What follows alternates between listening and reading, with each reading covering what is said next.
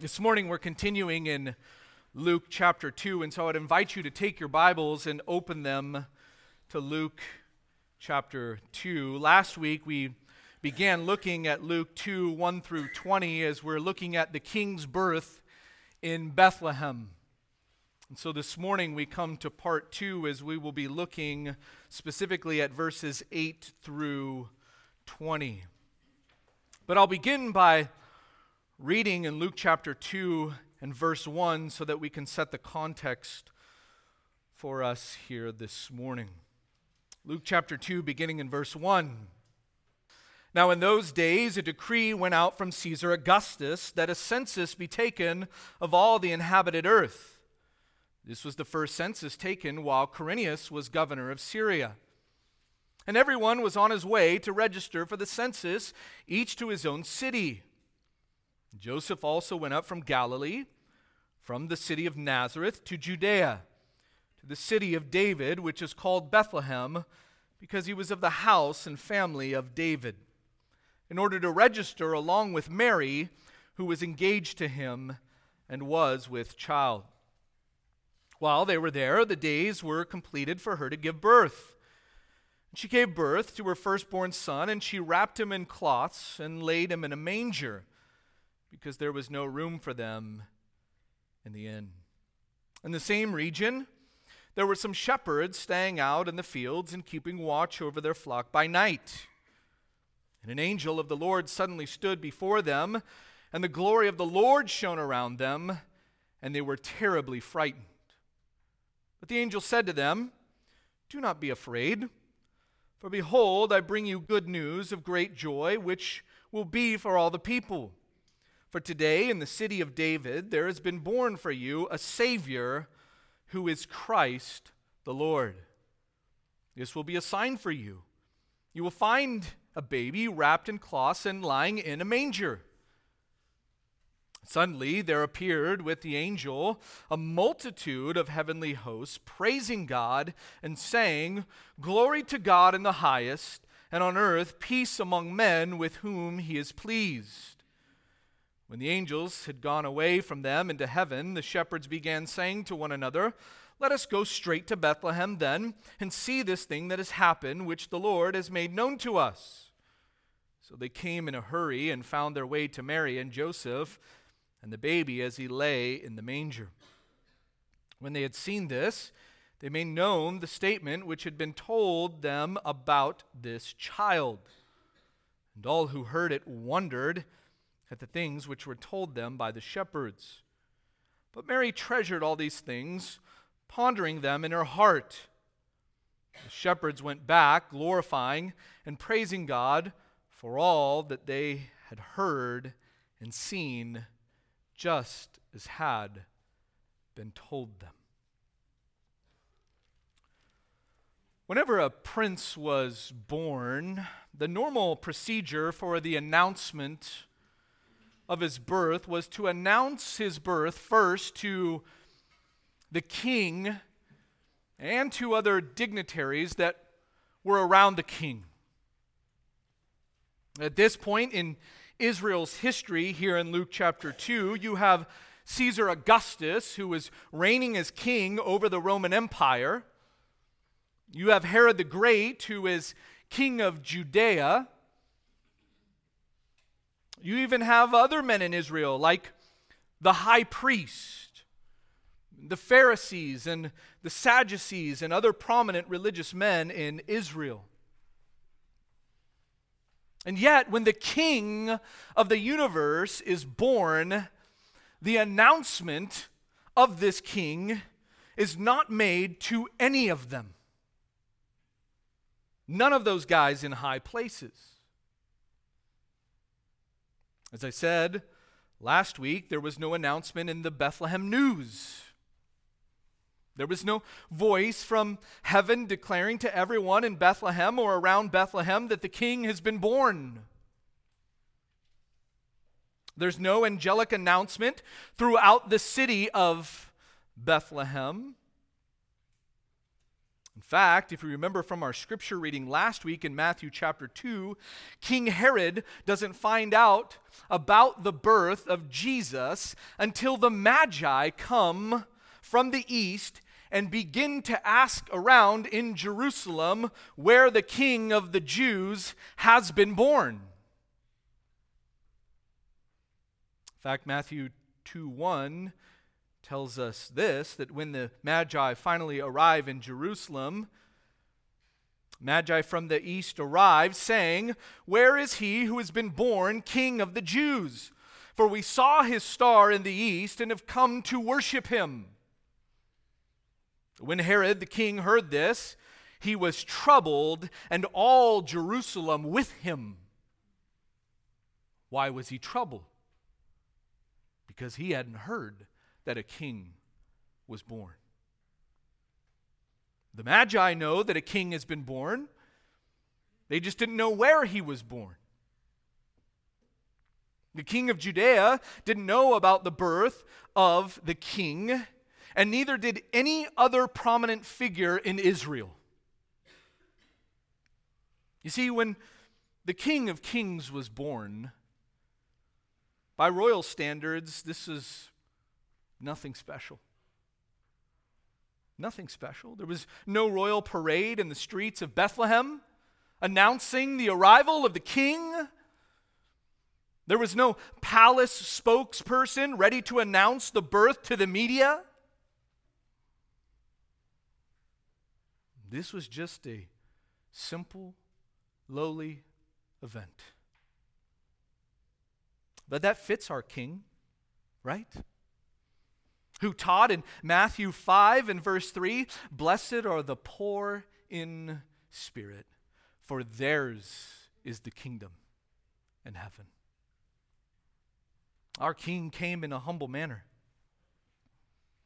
He came as a, a lowly king. And last week we began looking at the king's birth, and we saw in verses 1 through 5 the sovereign decree. The sovereign decree, and we saw how God had orchestrated a decree by Caesar Augustus so that Joseph and Mary would be in Bethlehem just in time for Christ's birth. Bethlehem was where God told us through the prophet Micah that Jesus would be born. He would be born in Bethlehem. And so God sovereignly orchestrated all of the details that Jesus would be born in Bethlehem. He worked out all of the sovereign details. And then in verses 6 and 7, we saw the humble delivery. As our king was born in an animal stall and laid in a manger because there was no room for them in the honored guest room in the house. Mary took the king, King Jesus, and wrapped him in cloths and laid him in a manger. Manger being a feeding trough for animals. That's where they laid the king. And now, as we come to verses 8 through 20, we're going to see two more points regarding the announcement of the king's birth. And we're going to see how the greatest news the world could hear was announced not to prominent leaders in Israel, in the land of Israel, but to the most unlikely people. And so we come now to the third point as we continue in Luke chapter 2, found in verses 8 through 14, our second point in what we will call the angelic declaration. The angelic declaration. Look again at verse 8. Notice what Luke says there. He says, In the same region, there were some shepherds staying out in the fields and keeping watch over their flock by night. Now, notice Luke tells us here in verse 8 that it's in the same region. And we would conclude from verse 4 that the region was the region of Bethlehem, where Jesus was born. Now, Bethlehem was about six miles south of Jerusalem. Not too far from Jerusalem, six miles south. But in the region between Jerusalem and Bethlehem was an area known as Migdal Eder. Migdal Eder. A church father, Jerome, who lived in Bethlehem, tells us that Migdal Eder was 1,000 paces from Bethlehem, just outside of Bethlehem, not too far. Migdal, Eder means tower of the flock, and we read about it in Genesis 35 21 as the place where Jacob buried Rachel. It's the exact same place. Now, why do I tell you this? Why do I tell you about this region called Migdal Eder just outside of Bethlehem? Well, Dr. Will Varner tells us about this place in his book, Anticipating the Advent, and he says this The Babylonian Talmud states that Migdal Eder was where lambs were raised for the Passover sacrifices in Jerusalem, just a few miles to the north. He goes on and he says, When one pauses to think about that, the conclusion is very probable that the lambs born near Bethlehem were birthed to be sacrificed in Jerusalem. And another lamb was born there who would also be sacrificed in Jerusalem. You see, in that region there, Migdal Eder, that was the region where the shepherds were with their sheep, and they were raising their sheep in order to be sacrifices in Jerusalem at the temple. And I believe that when Luke tells us about this region here, he's telling us about this region where shepherds would be raising their sheep for slaughter for the Passover in Jerusalem, while the Lamb of God was born in Bethlehem to be the sacrifice who will save his people from their sin.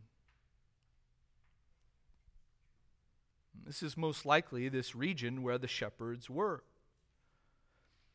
And what were these shepherds then doing? Well, Luke tells us again in verse 8. Notice what he says there. These shepherds were staying out in the fields and keeping watch over their flock by night. Now, this was something that shepherds did in Israel from April to November. April to November, that was what the shepherds did. They would take their, their sheep out by night because the weather was nice enough for the shepherds to do this. However, Leon Morris tells us in his commentary that there are rabbinical writings that tell us about sheep being pastured between Jerusalem and Bethlehem in February. In February. So, what does this mean? It means we don't know the exact timing of this. It most likely wasn't on December 25th, like we celebrate today. It was possibly even early spring when Jesus was born. But we can't be dogmatic about it either way. The reality is, we don't know. But whatever time of the year it was, Luke tells us that these shepherds were out there keeping watch over their flock by night. And so we know that Luke is telling us here it's nighttime. This is all happening while it's dark out. The shepherds would keep their sheep out in the fields during the day, and then they would move them into sheepfolds where the shepherds could keep watch over them at night in order to protect them from robbers and wild animals. Now, if we were living in these days and we were reading this text before us here in Luke chapter 2, and we are reading verse 8, we would come across this word shepherds and we would be puzzled. Why would we be puzzled? Well, shepherds in Israel at this time were not highly valued. In fact, although they may not have been despised, they definitely were considered insignificant in Israel's society. These were a bunch of insignificant men, according to the society of the day. They were held in low regard and were near the bottom of the social ladder. They were social outcasts and were considered in this day untrustworthy. And because of their work with the sheep, they were considered to be ceremonially unclean as well. So they were put out. You stay out there, you take care of the sheep. One commentator says that the only people lower than shepherds at that particular time in Jewish history were lepers. Lepers. But these shepherds here weren't as low as lepers because two of the greatest leaders in Israel's history were at one time shepherds. Who's that? Moses and David. Moses and David. They were both shepherds. But these shepherds at this time, they definitely weren't a part of the popular social class of the day. Who were these men? They were simply lowly, humble people. But they were God's choice to announce the greatest news the world could ever hear. Look at verse 9. Notice what Luke says there. And an angel of the Lord suddenly stood before them, and the glory of the Lord shone around them, and they were terribly frightened. While these shepherds are out there at the night, in the night, tending their sheep, an angel of the Lord then appears to them. Now, we aren't told who this angel is, but in light of what we are told earlier on with the announcement to Zacharias of John the Baptist and the announcement to Mary that she would have a son, it's possible that this angel here is Gabriel because that's who announced the news to Zacharias and to Mary. It's possible that it's Gabriel, but we aren't told for certain who this is. But while these lowly, humble men are there at night taking care of the sheep, suddenly this angel then appears to them. And just like what happened to Zacharias and Mary, an angel appears to them, to these lowly men who were taking care of their sheep. But this time, the arrival of an angel was different. This one was different. It wasn't just an angel that appeared to these shepherds, but notice what Luke tells us here in verse 9. He says that, and the glory of the Lord shone around them. These men, these shepherds, saw not only an angel, but they also saw the glory of the Lord.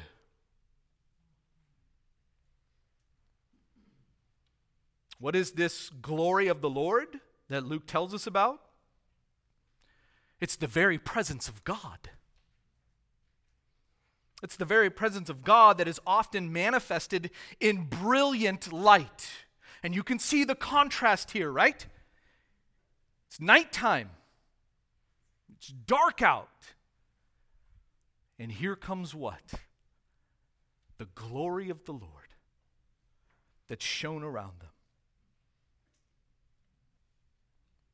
Now, what is this glory of the Lord?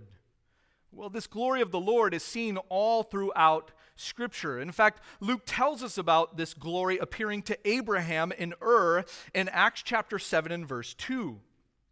This is the same glory on Mount Sinai that we read about in Exodus 24, where Moses used to go and speak with God. This is the same glory of the Lord that filled the temple in Exodus chapter 40. This is the same glory that filled the temple that Solomon had built in 1 Kings 8. But listen to this it's also the same glory that left the temple in Ezekiel chapter 9. The exact same glory. It left the temple in Ezekiel chapter 9, and for more than 500 years, the glory of the Lord has not appeared until this night. Until this night. When it appeared to none other than shepherds. some lowly shepherds that are keeping watch over their sheep at night. What was the shepherd's reaction to this angel and the glory of the Lord? Luke tells us here they were terribly frightened. Literally, the Greek says it this way they feared a great fear. This is an intense fear that gripped them, and rightly so. This is the normal reaction whenever someone in Scripture encountered an angel. You often hear people today that will say, An angel appeared to me. The first question you should ask is, What was your response? And if they say, I just said hello, I was casual, it was so nice and warm and fuzzy, it wasn't an angel. Because what happens when angels appear?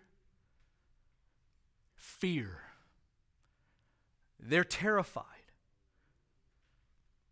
These shepherds are just out doing their job, taking care of the sheep, and in the backdrop of the night, there is now this glorious light that is shown around them, and they are terrified. But notice what Luke says in verse 10. He says, But the angel said to them, Do not be afraid. For behold, I bring you good news of great joy, which will be for all the people. For today in the city of David there's been born for you a Savior who is Christ the Lord. You see, the angel comes, and as the angel is there and these shepherds are frightened, the angel has to calm these shepherds and comfort them and tell them not to fear.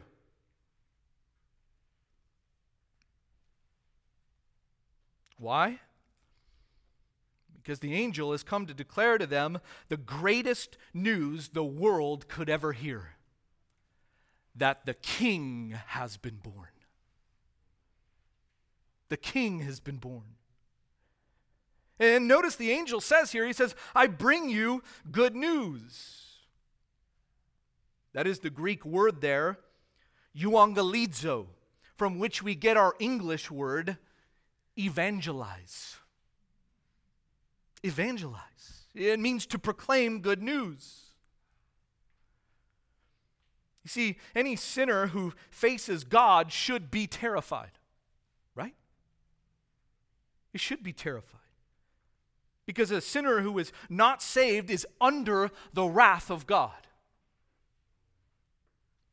But the message of the gospel is the same message that this angel declares here. Fear not. Fear not. The gospel tells all sinners who rightly are terrified of God that they don't have to fear anymore because they can be saved from the wrath of God by repenting of their sin and trusting in Jesus Christ, the King. That's the message of the gospel. That's the good news. In fact, that's the Christmas message. Warren Wiersbe says, Fear not is one of the key themes of the Christmas story. Why? Because instead of fear, this message is one that produces great joy, which is exactly what the angel says here. It's great joy to those who trust in Christ as their Lord and Savior. And that's why this Christmas season is always a time of great joy for us as believers because we know what it is all about.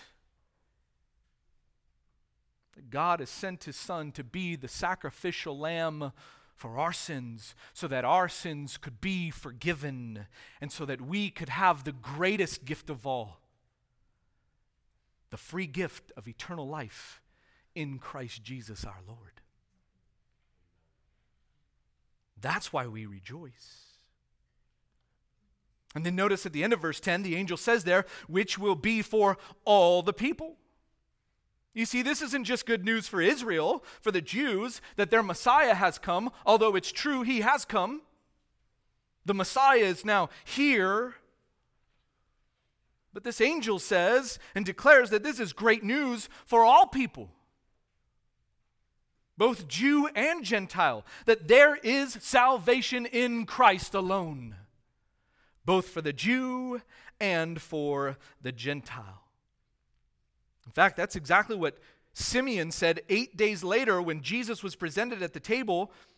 Over in verse 30 of Luke chapter 2, Simeon says this For my eyes have seen your salvation, which you have prepared in the presence of all peoples, a light of revelation, listen to this, to the Gentiles and the glory of your people, Israel. He came to bring salvation to both the Jew and to the Gentile. That's us. That's us. The good news of the gospel is that salvation is for all people who will turn from their sin and trust in Christ. That's the good news of Christmas. Well, the angel then gets more specific in the details of this good news in verse 11. Notice what he says there. For today, in the city of David, there's been born for you a Savior who is Christ the Lord. He now tells these shepherds what has taken place. Today, that is earlier on, today, in the day, in the city of David, that is, as I said last time, this is referring to Bethlehem. That is the city of David, as that's the city that David was born and raised in, Bethlehem was. Although we consider Jerusalem as the city of David as well, because that's the city that he conquered and reigned from. But Bethlehem here is the city of David because it's where he was born and raised. And then the angel says, A baby has been born for you. That is what God has prophesied 700 years earlier in Micah chapter 5 and verse 2 has now been fulfilled. They've been waiting 700 years for this. For this baby to be born in Bethlehem. And notice that the angel says there, this baby has been born for you. For you. These shepherds must have been waiting for the arrival of the Messiah. And he came for these poor, lowly, despised shepherds to save them. Not for Caesar or King Herod or the other religious elites, although if they did humble themselves and turn from their sin and trust in the King of Kings, they would be saved. But the angel announces here this baby has been born for you and for those like you, shepherds, for those that humble themselves before the Lord. Recognizing and realizing that there is nothing that they can do to save themselves. There is nothing that we can, we are not good, the Bible says. No one is good, no, not one. For all have sinned and fallen short of the glory of God. Every single one of us has done that. And so, what must we do then? We must be like these shepherds. We must humble ourselves before God and beg Him and plead with Him to save us from our sins. And when we do that, He will save us. Because that's why this baby was born. That's who he came to save. Well, then the angel gives a threefold description of this baby born in Bethlehem. Notice the angel says there that he is Savior, Christ, and Lord. This is a, amazing here. At the end of verse 11, these three titles Savior, Christ, and Lord, they don't appear in combination like this in any other New Testament text. No other text in the New Testament except right here. And notice that the angel doesn't give the baby's name. The angel doesn't say Jesus.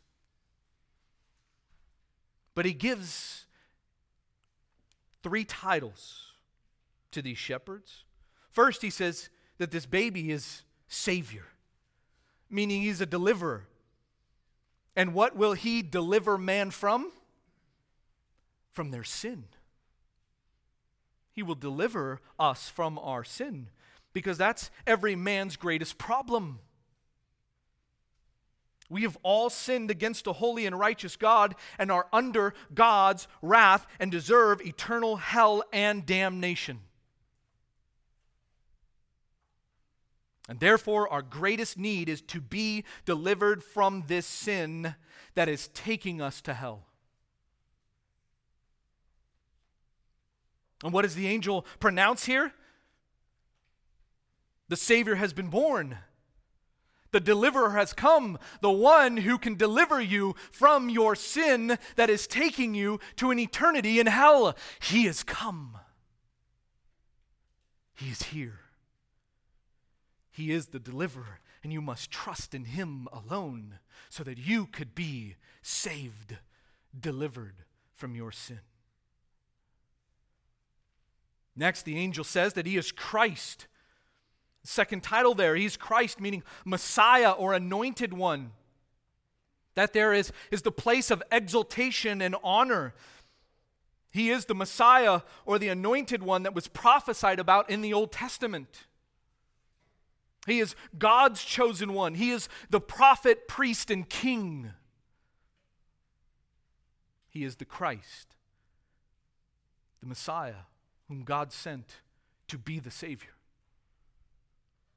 And then the angel gives a third title there. He says that he is Lord. That he is Lord. This is a title that's given to a person in leadership or one who has authority. But here it's given as a divine title. This is a divine title. It's, it's the name that is above every name that Philippians chapter 2 tells us about. He is Lord, and He is Lord over all. And it is at that name, the name Lord, that every knee will bow and every tongue will confess. That is every single one, whether they believe in Him or not. Every knee will bow. Every unbeliever will bow to Christ as Lord.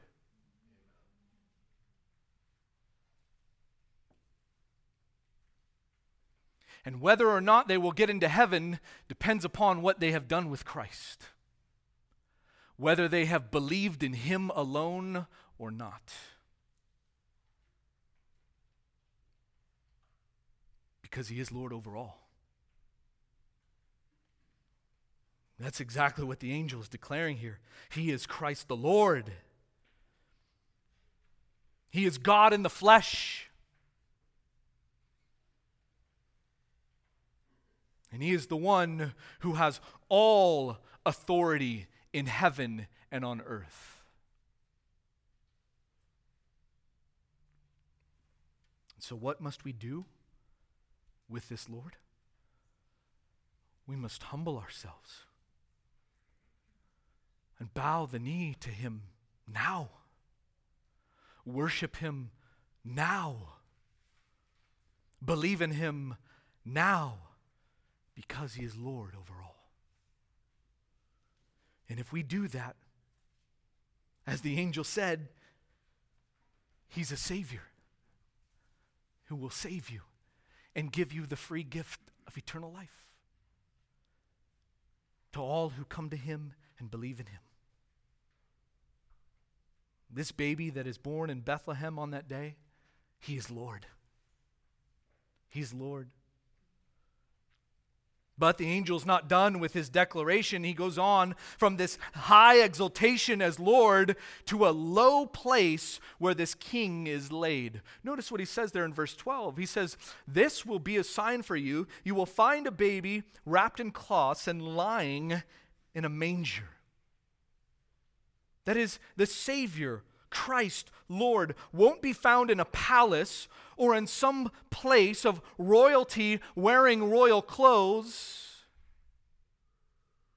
No, he will be found wrapped in cloths and lying in a manger. Now, we talked a little bit about this last week. Jesus was born in an animal stall. He was born in an animal stall that was attached to a home because there was no room for them in the honored guest room in that house as they came to Bethlehem, they came to that house. There was an honored guest room that was there, but because of the census that was taking place, a lot of people had flocked to Bethlehem. There was no room then in that house, in that honored guest room, and so they said, We've got some room for you out in the animal stall. You can go and stay there. And that's what they did.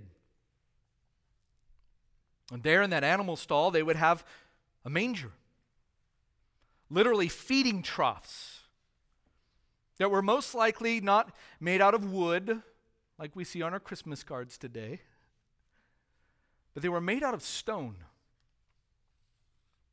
They were stone.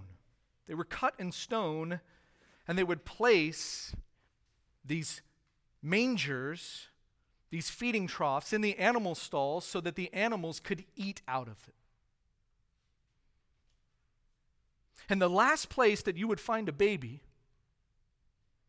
especially a king, would be a dirty, smelly manger. But this was the sign. This was the sign for these shepherds so that they would know who this Savior Christ, Lord, is. When they go and look for the king, they will find him in a manger that's the message that this angel gives to these shepherds. And then suddenly, something spectacular happens. Look at verse 14. Notice what Luke says there. And suddenly there appeared with the angel a multitude of the heavenly host praising God and saying, Glory to God in the highest, and on earth peace among men with whom he is pleased. All of a sudden, it's not just this one angel with the glory of the Lord around them, but now there is a multitude of angels that show up where these shepherds are out in the field in the middle of the night. And what do these angels, the multitude of angels, do? They do what they've always done they're praising God. They're praising God. Why?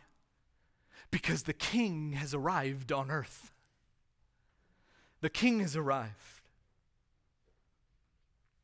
Now, think about this. Think about this for a moment. These angels have known Jesus in heaven as the second person of the Trinity where they have been worshiping him. Right? But now he has left heaven, he's put on humanity, and has come to save those who have sinned against him.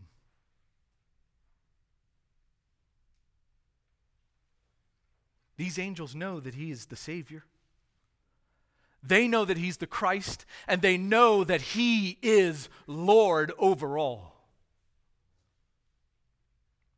And so they say then in verse 14, glory to God in the highest. Where is that? Where's the highest? In heaven. Glory to God in heaven, in the highest. And while heaven offers praise, the earth is offered peace. As they continue to say, and on earth peace among men with whom he is pleased. Now, what does this mean? What does this mean here? The angels say, on, on earth, peace among men with whom he is pleased. Does this mean that man is supposed to try and please God through their good works? And that all those who please God through their good works will have peace? Is that what the angel is saying? No, that's not what the angel is saying. Because we know that no good works can save us. No good works can save us. So, what does this mean then? This means that there is peace for all those who are shown favor by God. One commentator says the phrase means those upon whom God's will or God's favor rests and expresses the thought of God's free choice of those whom He wills to favor and save.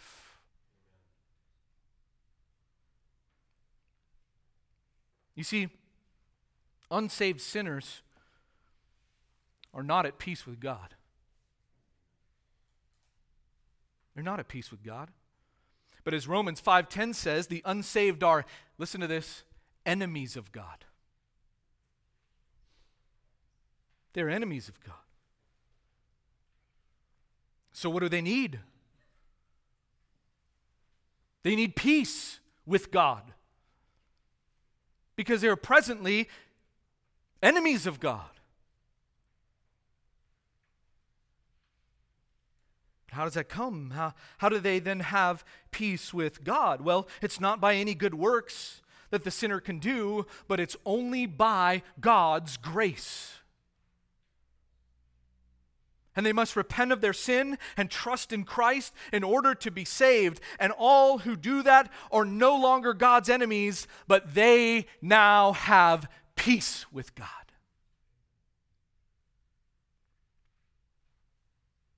That is what the angels are declaring. That is what Christ came to bring. He came to bring peace between man and God, between sinners and the Savior. And all who trust in Christ will be at peace with God. And we will, as the angel said earlier, have great joy because we are now at peace with God. And all of this is possible. All of this happens because of the king, because of the baby who was born in Bethlehem and laid in a manger. So that is the angelic declaration. So far, we've seen the sovereign decree and the humble delivery, the angelic declaration, and let's look now at our final point, point number four, what we will call the shepherd's decision. The shepherd's decision. Look at verse 15. Notice what Luke says there. When the angels had gone away from them into heaven, the shepherds began saying to one another, Let us go straight to Bethlehem then and see this thing that has happened, which the Lord has made known to us. The angels that were there praising God, the angels leave, they go back to heaven, and they continue to worship God there. And I love this because if you look back at verses 8 through 14, nowhere in that passage did the angels command the shepherds to go to Bethlehem. Remember, they're out in the region outside of Bethlehem, but nowhere do they command them to go to Bethlehem. So, what will these shepherds do? One commentator says here the announcement sets off a chain reaction. Notice what Luke says there in verse 15.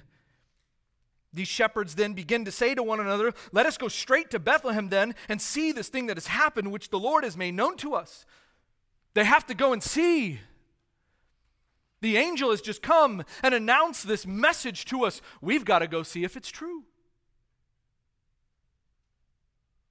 They've heard all about the Savior. They've heard about the Christ. They've heard about the Lord. They have to go now and see Him. And so they must go in faith and see what the angels have told them.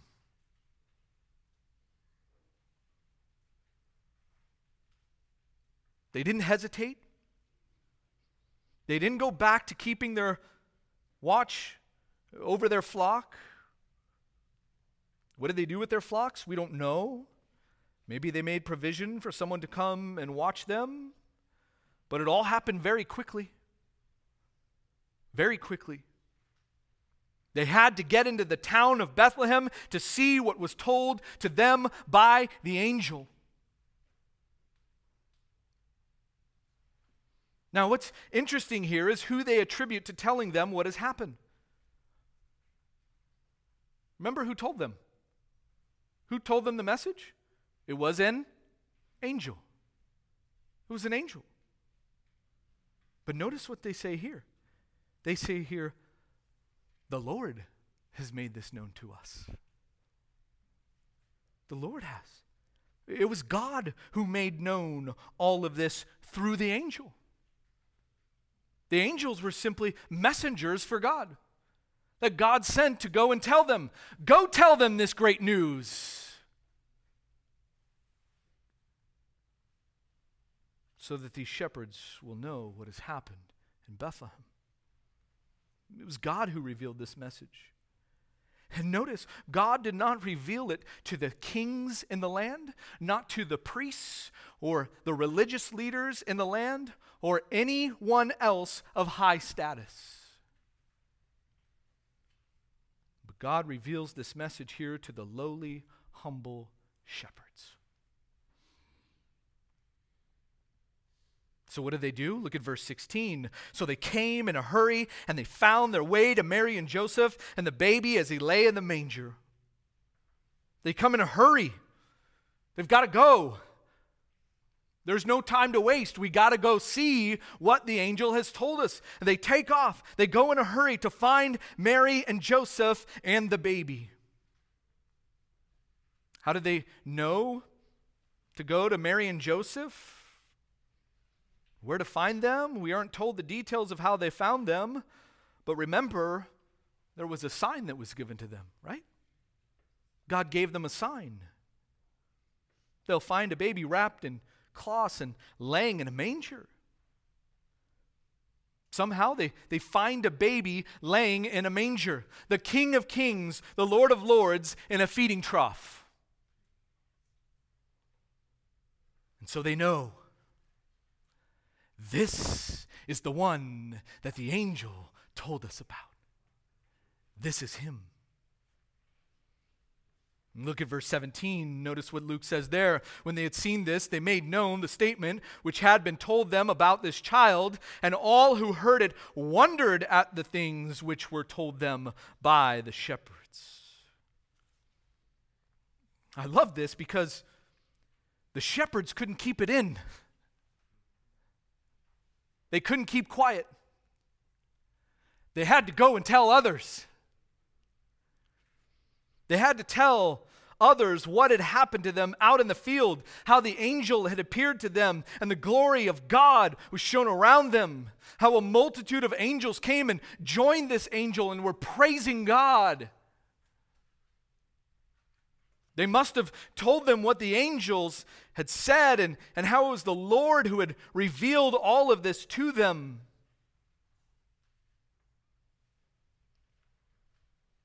And what's amazing here as we think about this is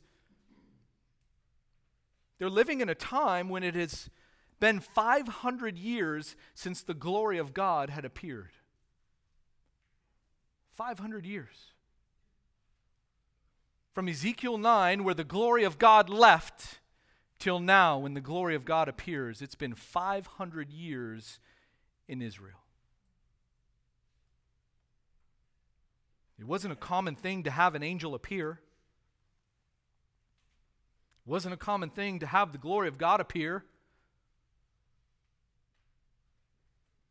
And so these guys telling this account would have risked ridicule and disbelief from those whom they were telling.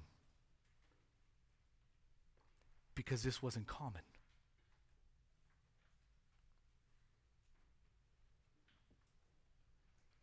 But they know the truth. They know what the truth is, and what do they do? They tell it. They have to tell it. We've got to go and tell them. Will we be ridiculed and disbelieved by those around us? Maybe. But it doesn't matter. We got to tell them because it's true.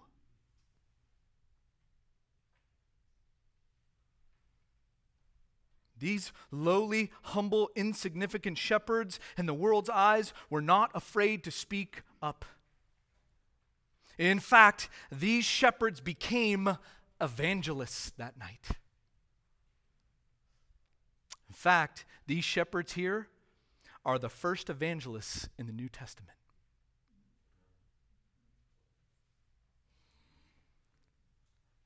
Lowly shepherds become evangelists. And they have to go and tell this good news that had been given to them. And verse 18 says, All those who heard it wondered at what they had said. That is, they were amazed. That's what that word wonder there means. It means they were just amazed. It's, it's all it says. Not that they believed, not that they had trusted in God, not that they had even praised God.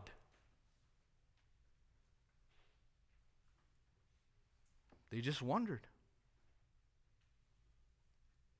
But listen, wonder and amazement isn't enough. It's not enough. You see, many people today wonder at Christ, but that's all they do. They just wonder. They see him as just a good man. Good man who came, did some really good things for people, fed the poor, took care of the low and downtrodden. He's just a good man. And there's some amazement, but that amazement isn't enough.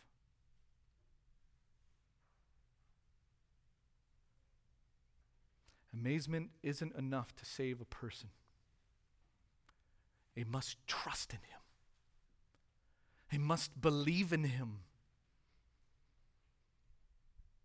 They must turn from their sins and trust in Him as the Christ, the Savior, the Lord.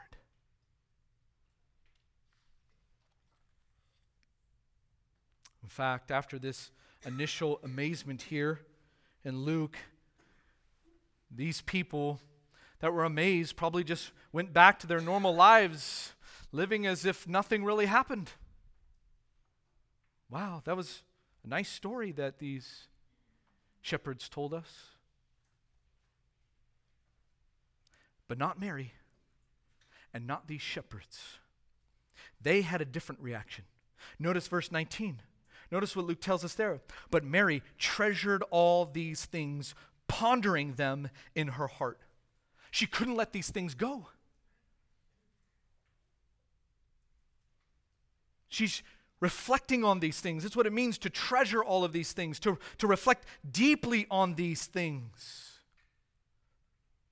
What is all of this that is, that is happening, that is taking place? Oh, I'm not just going to be amazed and just go on living my life. No, I'm going to treasure all of these things in my heart, and I will continue to ponder them and ponder them and reflect upon them. And what happened to Mary then? Did she believe? She did. She trusted in the child. She trusted in the one in whom she gave birth to the King, the Messiah, the Savior. In fact, in Acts 1:14, we see Mary in the upper room with the apostles and the brothers of Jesus praying. Why? Because she believed. She trusted in Christ. She treasured all of these things and pondered them in her heart and believed in Christ as her Savior. But Mary wasn't the only one impacted that day. Look at verse 20. Notice what it says there. The shepherds went back, glorifying and praising God for all that they had heard and seen, just as had been told them.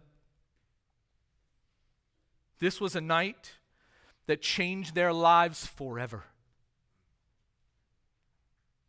These lowly, humble, insignificant men had seen their Savior.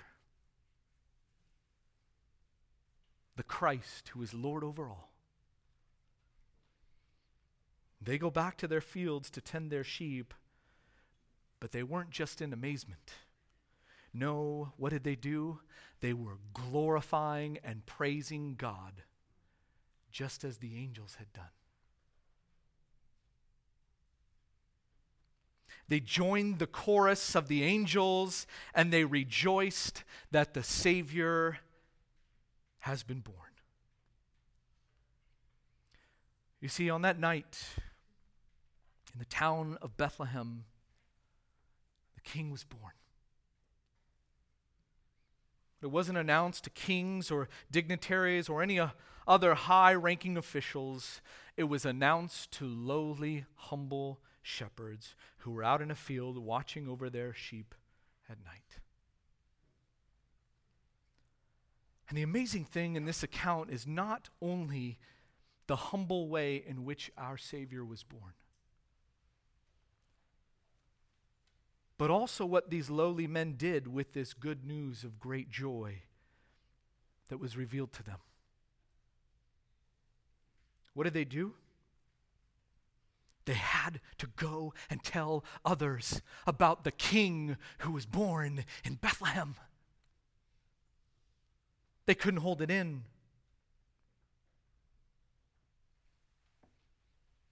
Every Christmas,